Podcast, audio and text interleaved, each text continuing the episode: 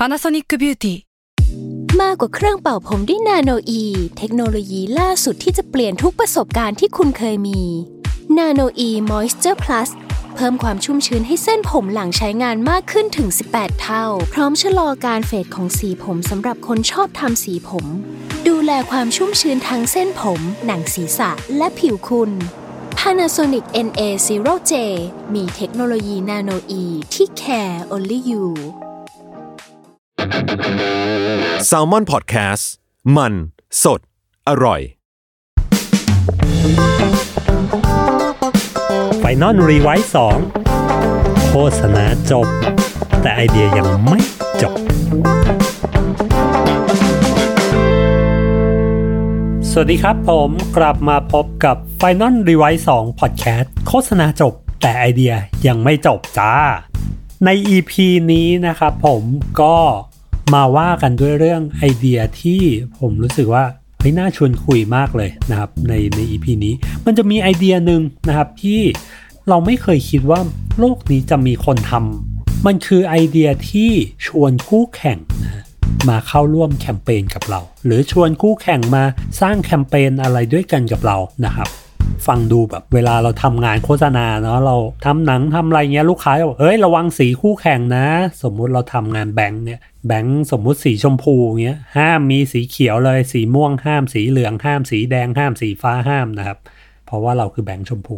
การทำงานโฆษณาเราจะมี perception ว่าเฮ้ยการเห็นแบรนด์คู่แข่งเนี่ยเป็นอะไรที่โคตรต้องห้ามเลยในงานของเรา หรือแม้แต่กระทั่งการเห็นแบรนด์อื่นเนี่ยเป็นอะไรที่โคตรต้องห้ามเลยกับการทำโฆษณา แต่นะครับแต่มันเกิดขึ้นมาแล้วนะครับ มันมีคนทำขึ้นมาจริง ๆ ไอเดียที่หยิบเอาคู่ต่อสู้ทางการค้าเลยตรงๆเลยนะฮะ เอามาจอยแคมเปญกับเรานะครับ วันนี้ผมจะหยิบยกมาด้วยกันทั้งหมด 2 เคสนะครับ ถ้าใครมีเคสอื่นๆอีกนะครับ ก็ลองพิมพ์เข้ามาได้นะครับ เผื่อผมลองไปหาข้อมูลเพิ่มเติม แล้วก็อาจจะเอามาเล่าให้ฟังกันใน EP ถัดๆไปนะครับ ก็เดี๋ยวไปที่เคสแรกก่อนเลยนะครับ เคสแรกเนี่ยมันเป็นเคสของเบียร์ยี่ห้อหนึ่งนะครับ เคสนี้เนี่ยมันเกิดขึ้นมาเมื่อปี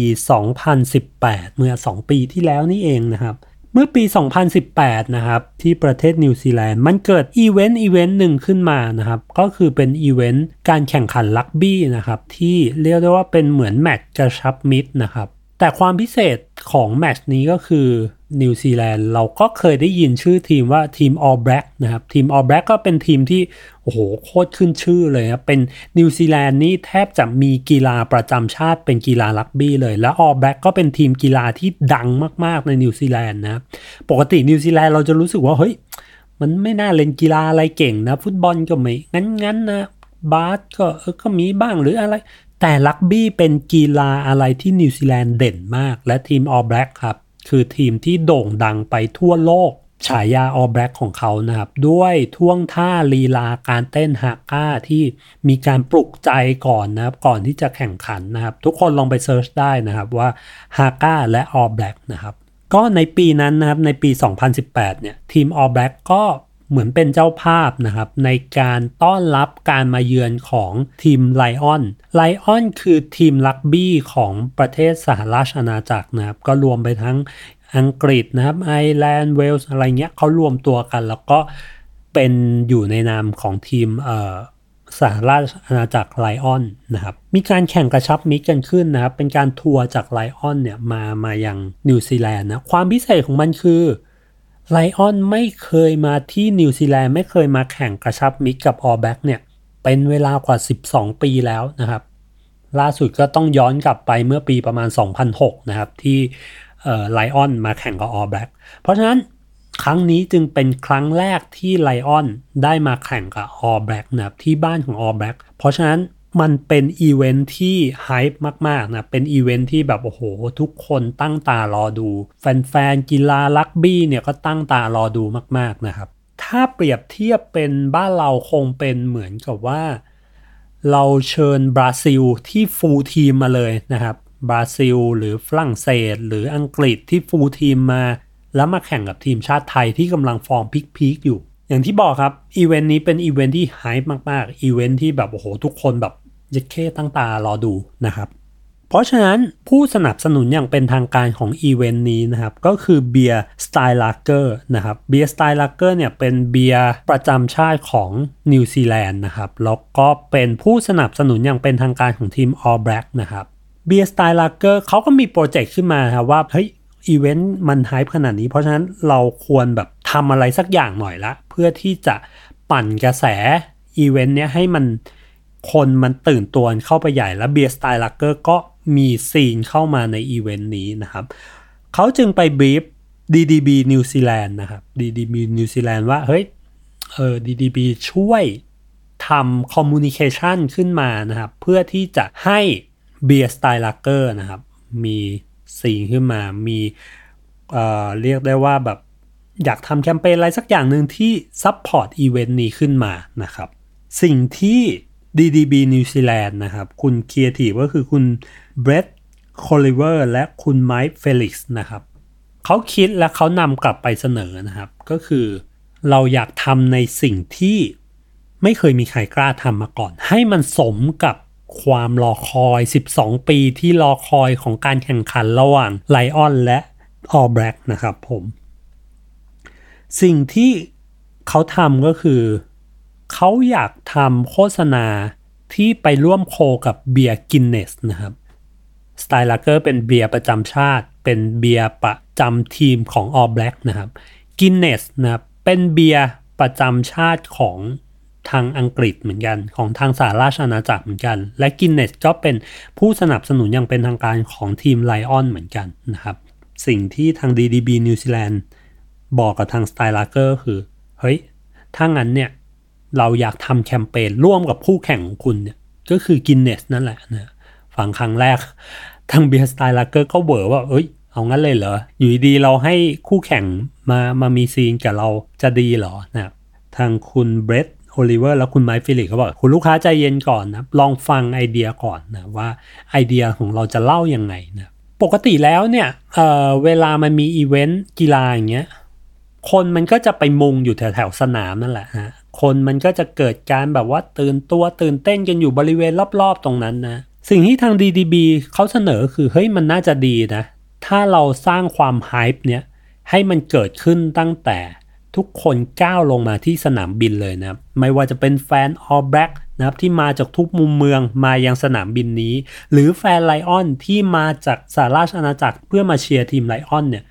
ได้เห็นกระแสนี้ตั้งแต่ในสนามบินเลยนะ เขาจึงนำไอเดียที่ชื่อว่านะครับ Fight for Territory นำไปเสนอ Fight for Territory คืออะไรนะครับ ในสนามบินเนี่ยมันจะมีพวกป้ายโฆษณาอยู่ใช่ไหมป้ายแบบเดี๋ยวบิลบอร์ดเดี๋ยวเป็นแบบว่า MUPI อะไรเต็มไปหมดนะครับ แล้วมันก็จะมีพวก digital billboard ที่แบบสามารถ flip ได้เปลี่ยนได้เปลี่ยนภาพได้นะสิ่งที่ทาง DDB New Zealand บอกคือเราจะไป take over billboard take over out of home ทั้งหมดเนี่ย ที่อยู่ในตัวสนามบินเนี่ยให้เป็นแคมเปญของเรานะครับ สิ่งที่เราจะทำนะและสิ่งที่เราให้ consumer ทำก็คือ ทุกคนที่เข้ามานะครับแล้วเข้ามาเช็คอิน หรือเข้ามาสแกนหน้าบน media ของเราเนี่ยมันจะจับได้นะว่าเฮ้ยสมมุติถ้าคุณใส่เสื้อแดงนะเป็นสีของ Lion เนี่ย บิลบอร์ดนั้นมันก็จะเปลี่ยนเป็นสีแดงนะครับ แล้วก็บอกว่าเฮ้ยทีม Lion มาเยือนเว้ยนี่คือพื้นที่ของทีม Lionแต่ถ้าคุณใส่เสื้อสีดำมา รู้ว่านี่คือทีมออลแบล็กนะครับมีเดียนั้นนะครับ พื้นที่เอาโฮมตรงนั้นเนี่ยมันก็จะฟลิปกลับเป็นทีม All Black นะครับเพราะฉะนั้นสิ่งที่เกิดขึ้นก็คือมันมี out of home มีมีเดียอยู่ประมาณ 40-50 จุด อยู่ในสนามบินนั้นนะครับ แฟนๆที่เข้ามาก็เฮ้ย อันนี้เป็นสีแดงเฮ้ยฉันยอมไม่ได้ว่ะนี่คือถิ่นของ All Black เว้ยฉันก็จะไปทำให้media เนี้ยมันรู้ว่าพื้นที่ตรงนี้มันคือพื้นที่ของ All Black media ก็ flip กลับไปเป็นสีดำนะทีม Lion เดินมาเจอนะครับบอกเฮ้ยไม่ได้ฉันมาจาก Lion และตรงนี้มันควรเป็นพื้นที่ของ Lion เว้ยฉันก็เดินเข้าไปเช็คอินนะครับพื้นที่ media ตรงนั้น มันจากสีดำมันก็ flip เป็นสีแดงนะ นี่แหละครับ คือไอเดีย Fight for Territory นะแฟนๆ ของทั้งสองทีมเนี่ย ก็จะเดินมานะเพื่อจะเปลี่ยน เดี๋ยวก็เป็นสีแดงที เดี๋ยวก็เป็นสีดำที เดี๋ยวก็เป็นสีแดงที เดี๋ยวก็เป็นสีดำที และทุกๆ ครั้งที่มันเปลี่ยนนะครับ มันก็จะมีภาพของทีมนะครับ ไม่ว่าจะเป็น All Black หรือทีม Lion นะครับ และนอกเหนือจากนั้นแน่นอนครับ มันก็ต้องมีโลโก้ มีภาพของเบียร์ที่อยู่บน media นั้นนะ เพราะฉะนั้นสิ่งที่เกิดขึ้นคือ eyeball ในการเห็นเดี๋ยว Guinness เดี๋ยว Steinlager เดี๋ยว Guinness เดี๋ยว Steinlager เดี๋ยว Guinness เดี๋ยว Steinlager ทุกคน win-win หมดเลยครับ เดี๋ยวเปลี่ยนไปเปลี่ยนมานะครับ แล้วไอ้แคมเปญนี้เนี่ยมันก็ถูกพูดถึงในวงกว้างมากนะครับ ไม่ใช่แค่คนที่อยู่ในสนามบินเห็นนะครับ แต่ว่าสื่อต่างๆ หยิบเอาไปเล่นว่า เฮ้ยมันมีแคมเปญนี้อยู่อะ มันมีแคมเปญที่เล่นกันบนการต่อสู้นอกสนามนะสู้กันตั้งแต่นอกสนามเลยยังไม่ทันแข่งกันในสนามเลยนะครับผมมันเป็นการไฟกันระหว่าง แฟนๆของทั้งสองทีมนะเพื่อที่จะแย่งชิงพื้นที่ว่าณสนามบินเนี้ยมันควรเป็นพื้นที่ของใครกันแน่ และผลของแคมเปญนี้นะครับ ก็สื่อมีการเอาไปเล่น มีการ PR ตัวแคมเปญนี้นะครับไปในวงกว้างนะครับ ผู้คนรับรู้ว่าเฮ้ยสปอนเซอร์ของทั้ง2ทีมคือ s t y l e r ์และ Guinness นะครับ ทั้ง2 Product ได้ซีนไปในอีเวนต์อีเวนต์นี้อย่างเต็มๆนะครับ เป็นแคมเปญที่ทั้งคู่win-win หมดเลยนะครับผม Guinness ก็ win นะ Steinlager ก็ win นะครับซึ่งผมคิดว่าแคมเปญนี้เนี่ยมันน่าจะมีการช่วยกันออกเงินนะครับทั้งทั้ง Guinness เองและทั้ง Steinlager เองนะครับมันคงไม่ใช่เป็นความแบบโอ้โหใจดีใจดีของ Steinlager ที่เฮ้ยเดี๋ยวกูออกตังค์ให้เลยนะ แล้วก็มึงไม่ต้องทำอะไรนะผมว่าดีลแบบนี้เนี่ยมันเป็นดีลที่ ทาง Steinlager เองก็คงมีการยกหูไปหา Guinness ว่าเฮ้ย Guinness คุณเป็น Official Sponsor ของทีม Lion เนี่ย คุณพร้อมที่จะจอยแคมเปญนี้กับเราไหมนะครับ ทาง Guinness ฟังเราก็น่าจะรู้สึกว่าเฮ้ย เราก็ไม่มีอะไรเสียนะครับ เราก็ได้ฐานแฟนทั้งสองฝั่งนะ ทั้ง Lion และทั้งทีม All Black นะครับ ทุกคนก็น่าจะรู้จักเบียร์ Guinness มากขึ้นนะครับ นอกเหนือจากนั้นก็เราน่าจะได้พื้นที่ข่าวมากขึ้น เพราะฉะนั้นผมว่ามันเป็นการ co กันนะครับ ทั้ง 2 แบรนด์แล้วก็ช่วยกันน่าจะมีการออกตังค์ช่วยกันทั้งคู่นะครับผมจะมากน้อยอะไรก็ก็ว่ากันอีกทีหนึ่งนะครับ แต่สุดท้ายแล้วทั้งคู่ทั้งหมดนะครับทุกคน win-win กันหมด happy ending กันหมดนะครับ นอกเหนือจากผลในด้านของตัวยอดขายตัวการรับรู้ของคนแล้วเนี่ยนะในด้านของกล่องเองเนี่ยเขาก็ไปคว้านะครับถึง 2 Silver นะครับจาก Cannes แล้วก็3บรอนซ์นะครับจาก Cannes ส่วนในเวทีของ D&AD นะครับก็ไปคว้ามา 3 Wood นะครับแล้วก็มีโกสไปมีเวทีอื่นๆก็มีประปรายนะครับผมก็ถือได้ว่าเป็นแคมเปญที่หาญกล้าชักชวนคู่แข่งมานะครับแล้วก็มาจอยกันนะครับมาร่วมมันสร้างแคมเปญด้วยกันเลยนะครับผมอันนี้ก็เป็นเคสแรกนะครับที่หยิบมาคุยกันในวันนี้นะครับ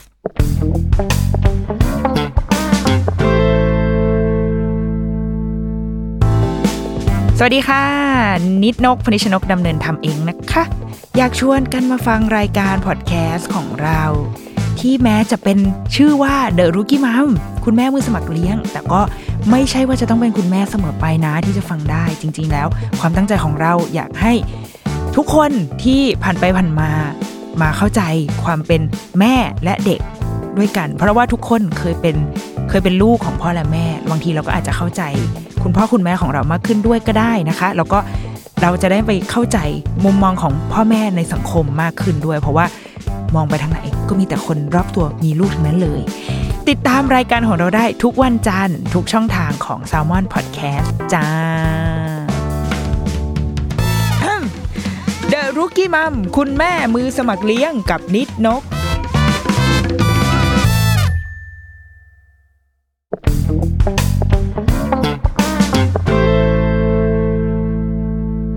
เคสต่อไปครับตะกี้เป็นเคสที่ชวนมาแล้วสำเร็จทุกคน happy กันดีนะครับ ต่อไปผมอยากลองเล่าเคสที่ชวนมาแล้วเออจะเรียกว่าสำเร็จดีหรือเปล่า เดี๋ยวต้องลองฟังดูนะครับ แต่ขอบอกว่าเป็นการชวนครั้งยิ่งใหญ่ มาโหฬารที่สุดเท่าที่ผมเคยเจอมาเหมือนกัน แล้วมีความห่านกล้ามากๆนะครับ คุณลองคิดดูนะว่าถ้าแบรนด์ที่มันไม่น่าจะจับมือกันทำแคมเปญอะไรได้ มันควรเป็นแบรนด์แบบไหน มันน่าจะเป็นแบบโค้กเบปซี่ที่แบบคู่แข่งกันตลอดการไนกี้อาดิดาสผมว่าไม่มีทางกินเส้นกันแน่นอนนะครับสองแบรนด์นะครับที่ร่วมกัน ผมเรียกว่าสองแบรนด์ที่อยู่ในแคมเปญนี้ละกันนะครับ คือสองแบรนด์ที่ชื่อว่า McDonald และ Burger King ใช่ครับ เป็นสองแบรนด์ที่มันไม่มีทางมาบรรจบกันกันได้นะ เขาทำอะไรกันในแคมเปญครั้งนี้ที่ที่ผมจะเล่าให้ฟังนะครับ ในปี 2015 ครับ ช่วงนั้นเนี่ย มันมีกระแสของวันวันหนึ่งเกิดขึ้นมา นั่นก็คือวันสันติภาพโลกวัน Peace Day นะครับ เมื่อวันที่ 21 กันยายน 2015 นะครับ สิ่งที่ Burger King นะครับเขาออกมาทำนะอยู่ดีวันที่ 26 ออกัสนะครับ 1 เดือนก่อนหน้าที่จะมีวัน Peace Day นะครับเขาลงหนังสือพิมพ์นะฟูลเพจเลยของหนังสือพิมพ์ New York Times นะครับและหนังสือพิมพ์ Chicago Tribune ซึ่งเป็นหนังสือพิมพ์ที่หัวใหญ่มาก ๆ ในอเมริกานะครับเนื้อหาใจความของแอดตัวนั้นคือ เขาทำเป็น Copy Ad แล้วบอกเป็นเหมือนจดหมายเปิดผนึกนะครับ สิ่งที่เขาเขียนก็คือเขาชวนแมคโดนัลล์นะครับ เฮ้ยแมคโดนัลล์เราสงบศึกกันสักหนึ่งวันไหม แล้วเรามาร่วมกันทำโปรเจกต์ที่ชื่อว่า Mac Whopper Whopper คือ Signature Burger ของตัว Burger King Big Mac คือ Signature Burger ของ McDonald วันเนี้ยเรามาสงบศึกกัน และเรามาทำโปรเจกต์ที่ชื่อว่า Mac Whopper กัน โอ้โห หลังจากที่วันนั้นเขาปล่อยไปนะครับ วันที่ 26 ออกัส ทุกคนแบบแตกตื่นนะ ทุกหน้าสื่อนะครับ มีการแบบโอ้เกิดอะไรขึ้น นี่มันเป็นการแบบว่ารวมตัวกันครั้งยิ่งใหญ่นะครับ ทุกคนแบบว่าพุ่งความสนใจมาที่โปรเจกต์โปรเจกต์นี้นะครับ ผมจะอ่านไอตัวจดหมายเปิดผนึกนะครับ ที่เป็นจดหมายของทาง Burger King เนี่ย ส่งไปหา McDonald นะครับ ที่ลงในหน้าของ New York Times และ Chicago Tribune นะครับเขาขึ้นเฮดไลน์บอกว่า นี่คือจดหมาย เปิดผนึกนะครับ จาก Burger King ถึง McDonald นะครับสวัสดี McDonald Good morning นะครับเรามาแบบสันตินะ ในความเป็นจริงแล้วเนี่ยเรามาแบบโคตรโคตรสันติเลยนะครับ เรารู้ดีว่าเราเองอาจจะทำการค้าแล้วเราอาจจะมีการขัดแย้งกันที่ผ่านมาหลายคนอาจจะแบบว่าเรียกเราว่า Burger War แล้วมันจะดีไหม ถ้าวันเนี้ยเราจะสงบศึกกันนะครับ เราจะหยุด เขาเรียกว่า ceasefire นะครับ เราจะหยุดการยิงโต้ตอบกันนะในสงครามที่เรียกว่า Burger War นี่คือสิ่งที่ทาง Burger King คิดนะ ในวัน Peace Day เนี่ยมันจะใกล้เข้ามาถึงแล้วนะวันที่ 21เนี่ยมันคือวันที่ทั่วโลกเขาจะรวมตัวกันเป็นหนึ่งนะครับแล้วคนที่ Burger King อยากจะสงบศึกด้วยมากที่สุด อยากจะโชว์ให้โลกเห็นด้วยมากที่สุดว่า เรามีสันติต่อกันเนี่ย เป็นใครไปไม่ได้เลยนะ นอกเหนือเสียจากแมคโดนัลล์เพราะฉะนั้นเราจึงคิดโปรเจกต์หนึ่งขึ้นมานะเราอยากชวนแมคโดนัลล์และ Burger King เนี่ยมาร่วม collaborate กันในชื่อโปรเจกต์ที่ชื่อว่า Mac Whopper นะครับด้วยรสชาติอันแบบว่าสุดยอดของ Big Mac และ Whopper เนี่ย คุณลองคิดภาพดูสิ ว่าถ้ามันรวมตัวกันทั้งคู่เนี่ย มันจะเกิดสันติภาพขึ้นมาสำหรับคนที่รักเบอร์เกอร์สักขนาดไหน เพราะฉะนั้นเราเขียนจดหมายนี้มาเพื่อชวนคุณเข้าร่วมโปรเจกต์นี้ และเรารอฟังข่าวดีจากทางแมคโดนัลล์อยู่นะ ขอบคุณที่เข้าร่วมกับแคมเปญนี้นะมีการขอบคุณไว้ก่อนนะ ถ้าคุณสนใจคุณเข้าไปที่ macwhopper.com นะเพื่อที่จะทำให้คุณเข้าใจในรายละเอียดของแคมเปญนี้ได้มากขึ้นนะครับ แล้วก็ด้วยรักนะครับจาก Burger King นะครับ เป็นจดหมายที่ผมรู้สึกว่าไอ้เหี้ยโคตรแสบอะคือพอมันออกมาอย่างนี้ปุ๊บนะครับ คือแม็กขยับตัวลำบากมากนะครับ จะปฏิเสธก็โห มึงไม่ไม่รักสันติวะเขาเขามากันอย่างสันตินะแม็กแม็กไม่รักสันติหรอนะ หรือถ้าจะเข้าร่วมมันก็แบบเฮ้ย ต้องเดินตามเกมของ Burger King เหรอวะ อะไรอย่างเงี้ยฮะ สุดท้ายสิ่งที่แมคโดนัลล์ทำก็คือแมคโดนัลล์ปฏิเสธนะครับ แต่เขาก็ปฏิเสธอย่างมีชั้นเชิงนะครับเขาก็ปฏิเสธออกมาว่า เฮ้ยขอบคุณมากเลยว่าที่คุณนึกถึงเราในสถานการณ์แบบนี้นะครับ แต่แมคโดนัลล์เชื่อว่าแมคโดนัลล์สามารถทำสิ่งที่ยิ่งใหญ่กว่านี้ได้นะครับ ผมว่าก็เป็นการตอบกลับที่ไม่ดูเสียเหลี่ยมมากนักนะครับผม สุดท้ายก็คอน sumer ก็มีการแบบพูดถึงนะครับ มีการแบบว่า โอ้แม็กแบบว่าโมมั่งไม่ใจเลยโอ้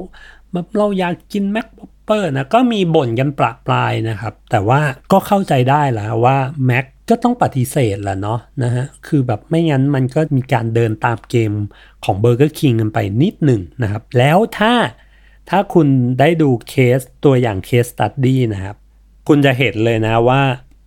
ตอน moment ที่เขาเล่าว่า เฮ้ยเนี่ยเรามารวมตัวกันเถอะนะฮะ ระหว่าง Mac และ Whopper เป็น Mac Whopper เนี่ย เราให้พื้นที่ข้างบนเนี่ยไม่ว่าจะเป็นขนมปังด้านบนตัว Big Mac ตัวอะไรเนี่ยอยู่ข้างบนเลยนะครับ แล้วเราจะเอาเนื้อของเราเนี่ยอยู่ข้างล่าง ขนมปังเราอยู่ข้างล่าง แต่ช่วง animate ที่มันเอาขนมปังมาประกบกันนะครับ ช่วงเวลานาทีที่ 1.12 นะครับ เดี๋ยวผมแปะคลิปไว้ในคอมเมนต์นะเราจะเห็นว่าเมื่อเขามาประกบกันนะ เมื่อเบอร์เกอร์มาประกบกัน มันเห็นได้ชัดเลยอะว่าWhopper แม่งใหญ่กว่า แล้ว Big Mac แม่งมีความจ้อยกว่า คือผมว่ามันเป็นการชวนคู่แข่งมาแบบ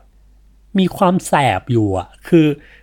ชวนคู่แข่งมานะ เหมือนจะแบบมาแบบสันตินะ แต่มึงแอบขายของตัวเองอะว่าไอ้เหี้ยเบอร์เกอร์กูใหญ่กว่านะเว้ย ถ้ามึงมาประกบกันคอน sumer เห็นแน่นอนนะว่า Big Mac แม่งเล็กกว่า Whopper แน่นอน เพราะฉะนั้นมันก็เลยมีความแบบแสบสันอยู่แล้วแมคโดนัลก็เลยแบบ เฮ้ย ไม่เอาด้วยดีกว่านะครับ ไม่งั้นเดี๋ยวจะ กลายเป็นการเล่นตามเกมของ Burger King ไปนะครับฟังดูเรื่องราวนะครับเหมือนมันจะจบลงเท่านี้นะครับ แต่ว่าความน่าสนใจของมันนะครับ ตัวแคมเปญเนี่ยมันก็เรียกเสียงฮือฮาได้ในช่วงนั้นนะครับ แต่ความน่าสนใจของมันจริง ๆ คือ จุดเริ่มต้นของแคมเปญนี้นะครับ ที่ผมอยากจะชวนคุยแล้วผมก็อยากอยากจะเล่าให้ฟังหลังจากที่ไปแบบลองหาข้อมูลมาแบบเฮ้ยแคมเปญเนี้ยมัน launch เมื่อปี 2015 ใช่ไหมแต่ว่า จุดเริ่มต้นของแคมเปญเนี่ย มันเริ่มต้นตั้งแต่ปี 2011 เมื่อ 4 ปีที่แล้ว แคมเปญนี้ใช้เวลาก่อร่างสร้างตัวถึง 4 ปีนะครับจุดเริ่มต้นมันคือคุณ Tom Paine นะครับ และคุณจอชมัวนะครับสองครีเอทีฟหนุ่มจาก เอเจนซี Y&R Auckland นะครับนิวซีแลนด์นะ EP นี้ผมก็เป็นอะไรกับนิวซีแลนด์อีกแล้วนะครับ ทั้ง 2 เคสที่ยกมาเป็นนิวซีแลนด์ทั้งคู่เลยนะครับ พวกเขานะริเริ่มโปรเจกต์นี้กันขึ้นมาตั้งแต่ปี 2011 นะครับเขาแบบเฮ้ยอยากทำแคมเปญที่แบบว่าเหมือนชวนคู่แข่งมา แล้ว collaboration กันนะครับเพื่อ support ในวันสันติภาพโลกนะครับ แต่ว่านะครับหนึ่งเลยคือแคมเปญนี้เนี่ยมันก็ถูกเก็บอยู่ในลิ้นชัก ยังไม่ได้มีจังหวะเอามาขาย ยังไม่ได้มีจังหวะแบบเกิดขึ้นได้สักทีนะครับผม แล้วก็ ทางลูกค้าเองเนี่ยคือการที่จะทำแคมเปญนี้ให้มัน success ได้จริง มันต้องไปใหญ่ในเบอร์แบบเบอร์แบบที่เขาทำอะก็คือไปลงหนังสือพิมพ์ New York Times หนังสือพิมพ์แบบChicago Tribune แต่ครีเอทีฟทั้งสองคนเนี้ยเขาอยู่ที่นิวซีแลนด์นะ เฮ้ย แล้วจะทำยังไงให้ global เนี่ยได้เห็นไอเดียจากทางประเทศเล็กๆ ทางหมู่เกาะโอชิเนียเนี่ยนะทำยังไงที่จะทำให้ลูกค้า Burger King ที่อยู่ในอเมริกาที่เป็นสาขาใหญ่เนี่ยเขาได้เห็นนะคือเขาก็เล่าว่าตอนที่เขาหยิบไอเดียนี้ไปขายลูกค้า Burger Kingที่นิวซีแลนด์อะลูกค้าเขาก็เฮ้ยชอบนะ แต่ว่าเราก็จะทำยังไงดีล่ะ ที่จะแบบเอาไปขาย regional ไปขาย global อย่างพวกเราเองนะ พวกเราเองที่ทำงาน creative เราก็จะรับรู้นะว่าเฮ้ยบางทีเราขายงานลูกค้าที่เป็นคนไทย ลูกค้าชอบมากเลย แต่พอมันขึ้นไปในเลเวลของ global ของ regional เนี่ย มันจะมีหลายสิ่งหลายอย่างที่แบบ screen screen ไว้ บางครั้งแบบความชอบของครีเอทีฟของลูกค้าที่เป็นคนไทยเนี่ย มันไม่พอที่จะ convince regional ที่มันมีไบเบิลที่มันมีอะไรอยู่จนผ่านได้ หลายครั้งที่งานครีเอทีฟของเรามันไปตกม้าตายตรงเวลาไปเจอ regional เวลาไปเจอ global ที่ยิงกลับมานะครับผม คุณ Tom Paine และคุณจอร์จมัวครับเขาก็เล่าว่าสิ่งที่ทำให้แคมเปญนี้เนี่ยมันมันรอดออกมาได้นะครับ แล้วมันมันเป็นรูปเป็นร่าง จนเห็นผลในนาทีสุดท้าย เขาให้มาสามคำนะว่าแมงโคตรอดทนนะต้องอดทนและต้องขยันนะมีความวิริยะนะครับ เขาใช้คำว่า persistent นะครับ diligence ก็คือผมลองแปลดิกแบบความรู้งูงูปลาปางผมก็คือ มีความวิริยะ มีความแบบพยายามโคตรๆนะครับ แล้วมีความขยันมากๆนะครับ และสุดท้ายเขาเอ่ยขึ้นมาอีกคำหนึ่งก็คือเฟอร์นันโดคุณเฟอร์นันโดเป็นลูกค้าของ Burger King นะครับ ที่ช่วยผลักดันแคมเปญนี้จนสุดท้ายมันแบบมันเกิดเป็นรูปเป็นร่างและมันไปจนถึงสุดทางแบบนี้จริงๆนะเพราะฉะนั้นครีเอทีฟทั้งสองคนนะเขาเลยให้เครดิตคุณเฟอร์นันโดอย่างยิ่งยวดนะ นอกเหนือจากความพยายามความอุตสาหะ ความขยันของทีมของทุกๆคนที่อยู่ในใน Y&R นิวซีแลนด์แล้วเนี่ยนะที่สำคัญที่สุดเลยคือ คือลูกค้านะครับ ซึ่งหลาย ๆ ครั้งที่ผมเห็นงานที่มันออกมาดีๆ ไม่ว่าจะเป็นคนไทย ไม่ว่าจะเป็นคนใกล้ตัว คืออย่างหนึ่งเราต้องยอมรับว่าเฮ้ยลูกค้าต้องให้เครดิต ลูกค้าที่ซื้องานที่มัน เรารู้สึกว่ามันดีแบบนั้นจริงๆนะหลายครั้งครีเอทีฟจะรู้สึกว่าเฮ้ยงานเนี้ยครีเอทีฟเป็นคนทำแล้วแบบโอ้ครีเอทีฟเก่งจังเลย จริง ๆ ผมว่าครีเอทีฟทุกคนอะสามารถคิดไอเดียเจ๋งๆได้ แต่ลูกค้าที่กล้าซื้อไอเดียแบบนั้นเนี่ย ผมว่าเป็นลูกค้าที่ประเสริฐมากนะครับ ถ้าใครเจอลูกค้าแบบนั้นแล้ว อยากให้ดูแลและเก็บไว้ดีๆ สร้าง connection สร้างความไว้เนื้อเชื่อใจกันดีๆ และอย่าทำลายความไว้ใจของลูกค้านะครับ ถ้าคุณเจอลูกค้าดีขนาดนั้นแล้วนะครับผมก็กลับมาที่คุณทอมเพนและคุณจอร์จมัวนะครับเขาบอกว่า 3 อย่างที่ทำให้งานชิ้นนี้เกิดขึ้นมาได้ก็คือความขยัน ความอุตสาหะและลูกค้าคุณเฟอร์นันโดนะครับและหลังจากแคมเปญนี้ launch ออกไปนะครับ ถึงแม้ว่าโอเค แมคโดนัลด์อาจจะไม่ได้เล่นด้วย อาจจะไม่ได้ร่วม join McWhopper ด้วยนะครับ แต่ว่าสุดท้ายแล้วนะครับ ทุกคนก็เห็นความสำคัญของความเป็นสันติภาพนะครับ สุดท้ายมันมีปาร์ตี้อีเวนต์เล็ก ๆ ขึ้นมางานหนึ่งนะครับ ที่ทาง Burger King เขาจัดร่วมกับ Mastercard ร่วมกับ Google ร่วมกับอะไรเงี้ยเป็นปาร์ตี้ที่ลูกค้าแต่ละเจ้ามาจอยกันนะครับในช่วงช่วงวัน Peace Day นั่นแหละนะครับ ซึ่ง ทางแมคโดนัลด์เองเขาก็มาร่วมจอยปาร์ตี้นี้นะครับ แล้วแมคโดนัลด์เองเขาก็ทำอย่างที่เขาแจ้งไว้นะครับ ในตอนที่เขาตอบปฏิเสธ แคมเปญ McWhopper ไปว่าเฮ้ยเขาขอบคุณนะที่นึกถึงแต่ว่าเขามีมีความคิดที่จะทำอะไรที่มันยิ่งใหญ่กว่านี้เหมือนกัน เพราะสิ่งที่แมคโดนัลด์ทำก็คือเขาก็ไป ทำสปอตโฆษณาและทำแคมเปญขึ้นมา 1 ตัวที่ไปช่วย support UN นะครับ แล้วก็พูดเกี่ยวกับเรื่องอยากให้แบบเหมือนช่วยกันรณรงค์ให้มนุษย์โลกมีอาหารกินนะครับ เพราะฉะนั้นสิ่งที่ทั้งคู่ทำนะครับ แม้ว่ามันจะเป็นความแบบแสบๆกัดๆของเบอร์เกอร์คิงนะครับ แต่สุดท้ายปลายทางแล้วเนี่ยเหมือนว่ามันจะไม่ได้ลงเอยกัน ไม่ได้ร่วมกันจอยกัน แต่ต่างคนนะครับ ไม่ว่าจะแม็กเองหรือเบอร์เกอร์คิงเองนะครับ เขาก็มีปลายทางที่สุดท้ายมันก็ไปสร้างสิ่งดีๆ ให้กับโลกด้วยกันทั้งคู่ ส่วนตัวแคมเปญนี้เองก็ถูกยกย่องว่าโอ้โหเป็นแคมเปญที่แบบโคตร breakthrough ของการ PR มากๆนะครับ ในด้านของกล่องเขาก็ไปคว้าแบบ Grand Prix นะครับในเวที Cannes มาถึง 2 ตัวนะครับ Grand Prix ตัวหนึ่งว่ายากแล้วนะครับ ในปีนั้นเนี่ย เขาคว้ามาถึง 2 ตัวก็คือตัว Grand Prix ใน cat print ก็คือไอตัวจดหมายเปิดผนึกนั่นแหละนะครับ แล้วก็ Grand Prix ใน cat media นะครับ ใน The One Show นะครับเขาก็ไปคว้า merit มานะครับเอ่อ silver ในcat คาร์ในอะไรก็ได้มาเพียบเลยนะครับ แล้ว ก็เขาก็เคลมนะครับ เขาเคลมว่าได้ earned media ไปฟรีๆเนี่ยนะฮะกว่า 220 ล้าน US ดอลลาร์ครับ ที่สื่อต่างๆนำไปพูดถึงนำไปแบบว่า โอ้โห พูดถึงแคมเปญนี้นะครับ แล้วก็ คน impression มีการเห็นตัวแคมเปญนี้ไปกว่า 8,900 ล้านกว่าชีวิตนะครับที่เห็นนะครับแล้วก็ได้ซีนในวันนั้นไปเต็มๆนะครับผม และนี่ก็เป็นทั้ง 2 แคมเปญนะครับที่ผมหยิบมาชวนคุยกันวันนี้นะครับ แล้วก็สิ่งที่ผมได้เรียนรู้จากทั้ง 2 แคมเปญนี้ก็คือเฮ้ยการทำสิ่งที่มันดูเป็นไปไม่ได้เลยอะ่ะการที่จะเอาคู่แข่งมา อยู่ในแคมเปญของเรา หรือการที่จะแบบโอ้โหกว่าจะต้องเตรียมงานกว่าจะต้องอะไรกัน สิ่งสำคัญที่สุดเลยคือ ผมว่ามันคือสิ่งที่คุณจอร์จมัวและคุณทอมเพนบอกก็คือ ความอดทนนะความวิริยะ ความขยันนะครับ แล้วก็ความเอาอะ มันมีความแบบเฮ้ยอยากให้ไอเดียนี้มันเกิดขึ้นมาจริงอะอย่าอย่าไปยอมแพ้ ถ้าเราคิดว่าไอเดียนั้นมันดีหลายคนมองว่ามันดี ระหว่างทางมันจะมี แบบทดสอบอะไรบางอย่างที่มันจะมาฆ่าไอเดียนั้นอย่างให้ให้มันตายไปนะ ไม่ว่าจะเป็นเวลาที่มันถูกทิ้งไปอย่างนานนานนะ ผมเองผมเคยทำงานที่แบบ